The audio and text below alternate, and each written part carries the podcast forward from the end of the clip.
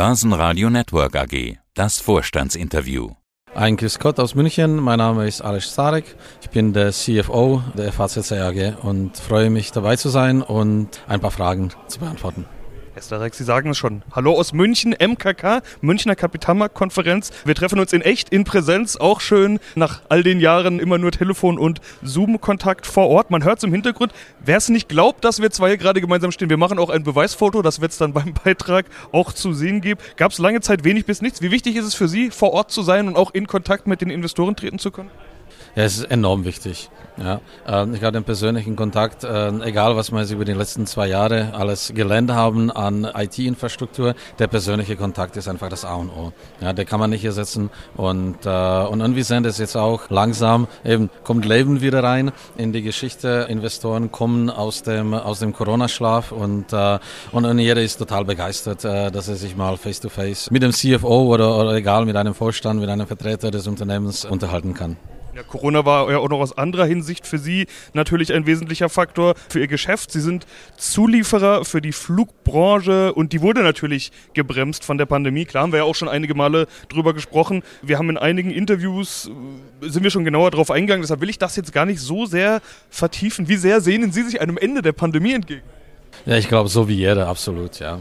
Ich glaube, man muss aber trotz der, der, der ganzen Begeisterung über, über das Corona-Ende, muss man, glaube ich, dann doch noch äh, ein, ein, ein bisschen vorsichtig sein. Ja. Also, obwohl die Regierungen uns was anderes sagen, ich glaube, ganz über den Berg sind wir nicht, wenn wir uns die Inzidenzen anschauen, die wir im Moment haben in Österreich, äh, um, um, um die 400, 500. Ja. Da gab es Zeiten, bei solchen Inzidenzen waren wir voll im Lockdown und äh, im Moment sind wir es nicht. Das ist natürlich schön und äh, ich äh, bin auch froh darüber und dass, äh, dass es langsam wieder ohne Corona geht, dass das langsam Corona abklingt. Aber äh, ich glaube, ganz über dem Weg sind wir noch nicht und äh, wir werden sicherlich die eine oder andere Welle noch sehen. Aber es geht aufwärts. Wir sehen das jetzt auch bei uns. Wir sehen das in dem Markt. Wir sehen das bei den Reisenden. Der Reiseverkehr nimmt zu, die Flugzeugproduktion nimmt zu. Also so gesehen geht es schon nach vorne. Aber ganz über dem Weg sind wir, glaube ich, noch nicht.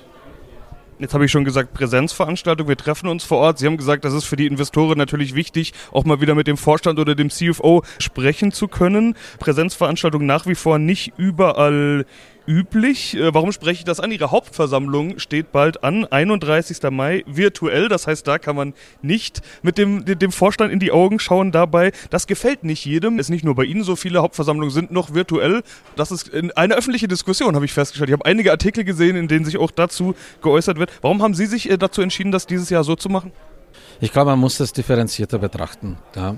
Ich habe schon vorhin gesagt, äh, Regierungen haben, und das ist vielleicht ein bisschen ketzerisch äh, ausgedrückt, haben das Corona für beendet erklärt, aber ich glaube nicht, dass es für jeden Einzelnen vorbei ist. Ja. Wenn wir jetzt hier, vielleicht nicht hier im Raum, aber wenn wir jetzt durch wenn wir jetzt 20, 30 Personen ansprechen würden und sagen würden, wie, wie fühlen sie sich, ja, dann denke ich, dass wir eine breite Skala von Meinungen kriegen würden, ja. Das heißt, mangels der Vorgabe durch die Regierungen ist es jetzt an jedem Einzelnen, sage ich mal, für sich selber einen persönlichen Schutzkonzept äh, zu überlegen, ja. Oder wenn Sie sehen, Leute, die gehen ins Theater, äh, die gehen ins Kino und, äh, und die sind doppelt geimpft und äh, die sind gern gesund und dann haben Sie auf der anderen Seite, haben Sie auch, auch, auch Personen, die vielleicht zu irgendeiner Risiko Risikogruppe gehören, äh, die, äh, die vielleicht Bedenken haben, die noch, die noch Ängste haben und die noch überall Maske tragen, draußen oder drinnen. Ja. Und ich glaube, das müssten wir respektieren. Und ich glaube, das ist eigentlich der, der, der Ansatz, äh, den, den ich sehen würde. Einfach respektieren, dass jeder Mensch sein eigenes Schutzkonzept fahren möchte. Ja. Und daraufhin muss man dann, äh, sage ich mal, auch eine Veranstaltung auslegen, weil eine Hauptversammlung soll jedem Aktionär die Möglichkeit geben, Informationen einzuholen, an dieser Hauptversammlung teilzunehmen. Und, und das ist jeder. Das ist, das ist der, der, der, der, der, der Sorglose oder der Unbesorgte, der, der ins Kino geht. Und das ist aber auch der, der, sage ich mal, zu einer Risikogruppe gehört und der, der, noch, äh, der noch viel Schutz sucht und, und, und bedarf. Ja? Und in diesem Spannungsfeld, das müssen wir respektieren äh, und in dem, in dem Spannungsfeld äh, bewegen wir uns. Ja? Wenn wir das jetzt so sehen, jeder, der an dieser Konferenz ist, ist freiwillig da, weil es für ihn passt. Ja? Jeder, der ins Theater geht, ist freiwillig da, weil es für ihn passt. Die Hauptversammlung ist ein anderes, anderes Thema. Ja? So, da müssen wir das jedem ermöglichen, nicht, nicht nur demjenigen, für den es gerade passt. Ja? Deswegen sind wir auch online gegangen. Ja. Aber ich will mal ein paar äh, Kritikpunkte nennen, die da gängigerweise immer gesagt werden. Das heißt, aktionärsunfreundlich sei das, weil eben nicht so gut Debatten und Diskussionen aufkommen. Auch im Stream kommt natürlich so ein Feeling einer Präsenzveranstaltung nicht auf. Da wird auch im Publikum mal gemurmelt oder sowas. Da hat man auch als Vorstand natürlich ein ganz anderes Feedback als in einem Stream. Die Rede ist von zu großer Distanz zwischen Vorstand und Investoren. Das sind die gängigen Argumente, die man immer hört. Was sagen Sie zu solchen Argumenten? Naja, ich meine, in erster Linie, in erster Linie geht es dabei, das ist hier bei den Investoren, das ist bei einer Hauptversammlung, bei Aktionären oder, oder auch außerhalb. Es geht darum, Informationen rüberzubringen. Das ist ja das Erste. Ja. Jetzt haben wir zwei Jahre Corona hinter uns, zwei Jahre Investorentermine online. Ja. Und ich glaube, wir haben es auch ganz gut mittlerweile gelernt von beiden Seiten, sowohl von denjenigen, die die Informationen rüberbringen, als auch von denjenigen, die die Informationen aufnehmen und verarbeiten, dass wir mit diesem Online-Modus gut umgehen können. Ja. Ist es optimal? Ist es super? Sicherlich persönliche Kontakte haben wir ja schon vorhin gesagt, viel besser. Ja.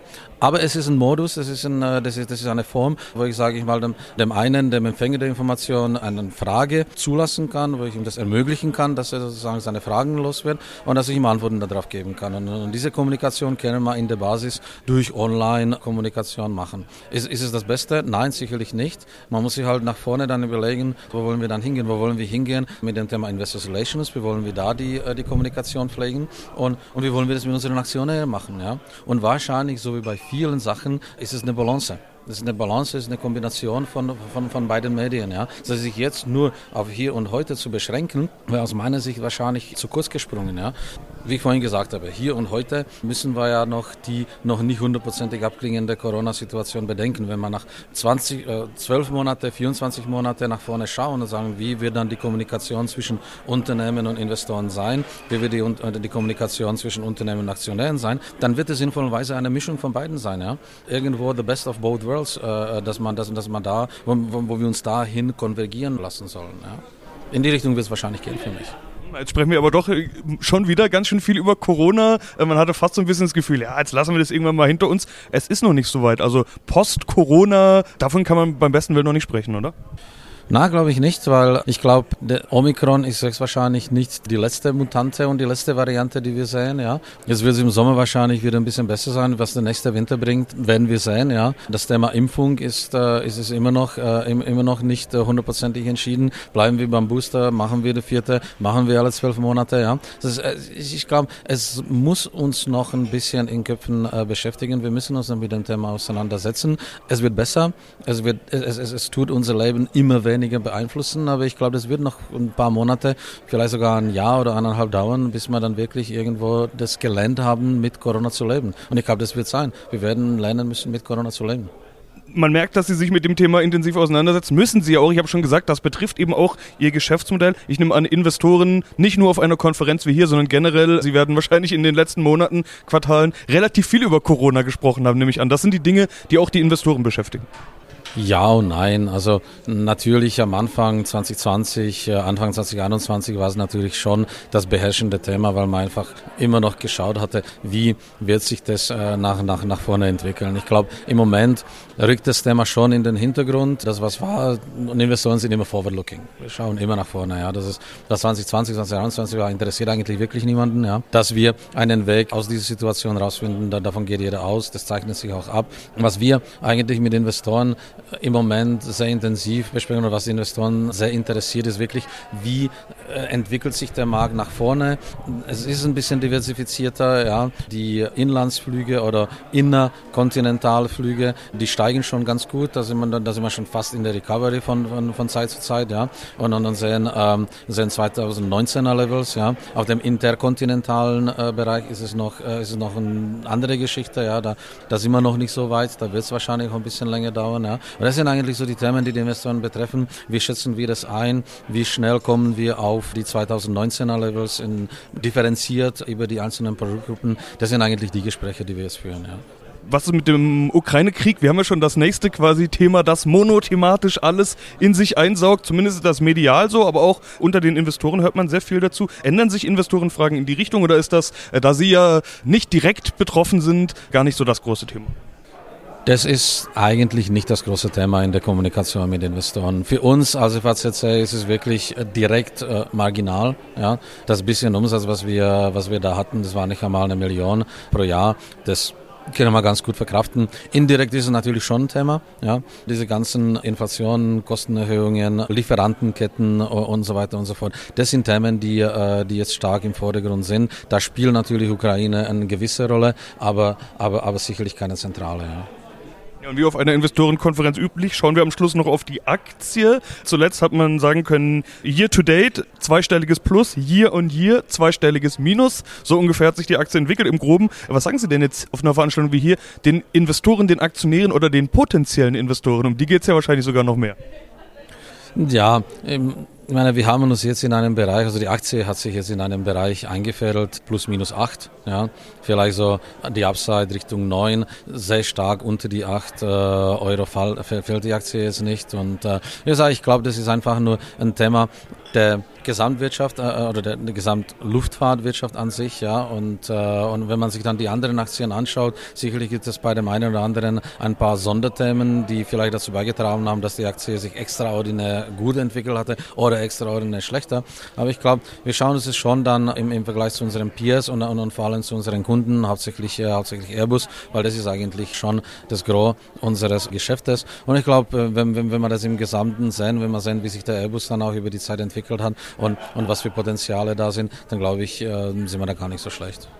Ja, dann schauen wir mal, wie sich entwickelt. Ich wünsche alles Gute für die nächsten Wochen und Monate, Herr Starek. Vielen Dank. Vielen Dank auch und schönen Tag noch. Börsenradio Network AG. Das Vorstandsinterview.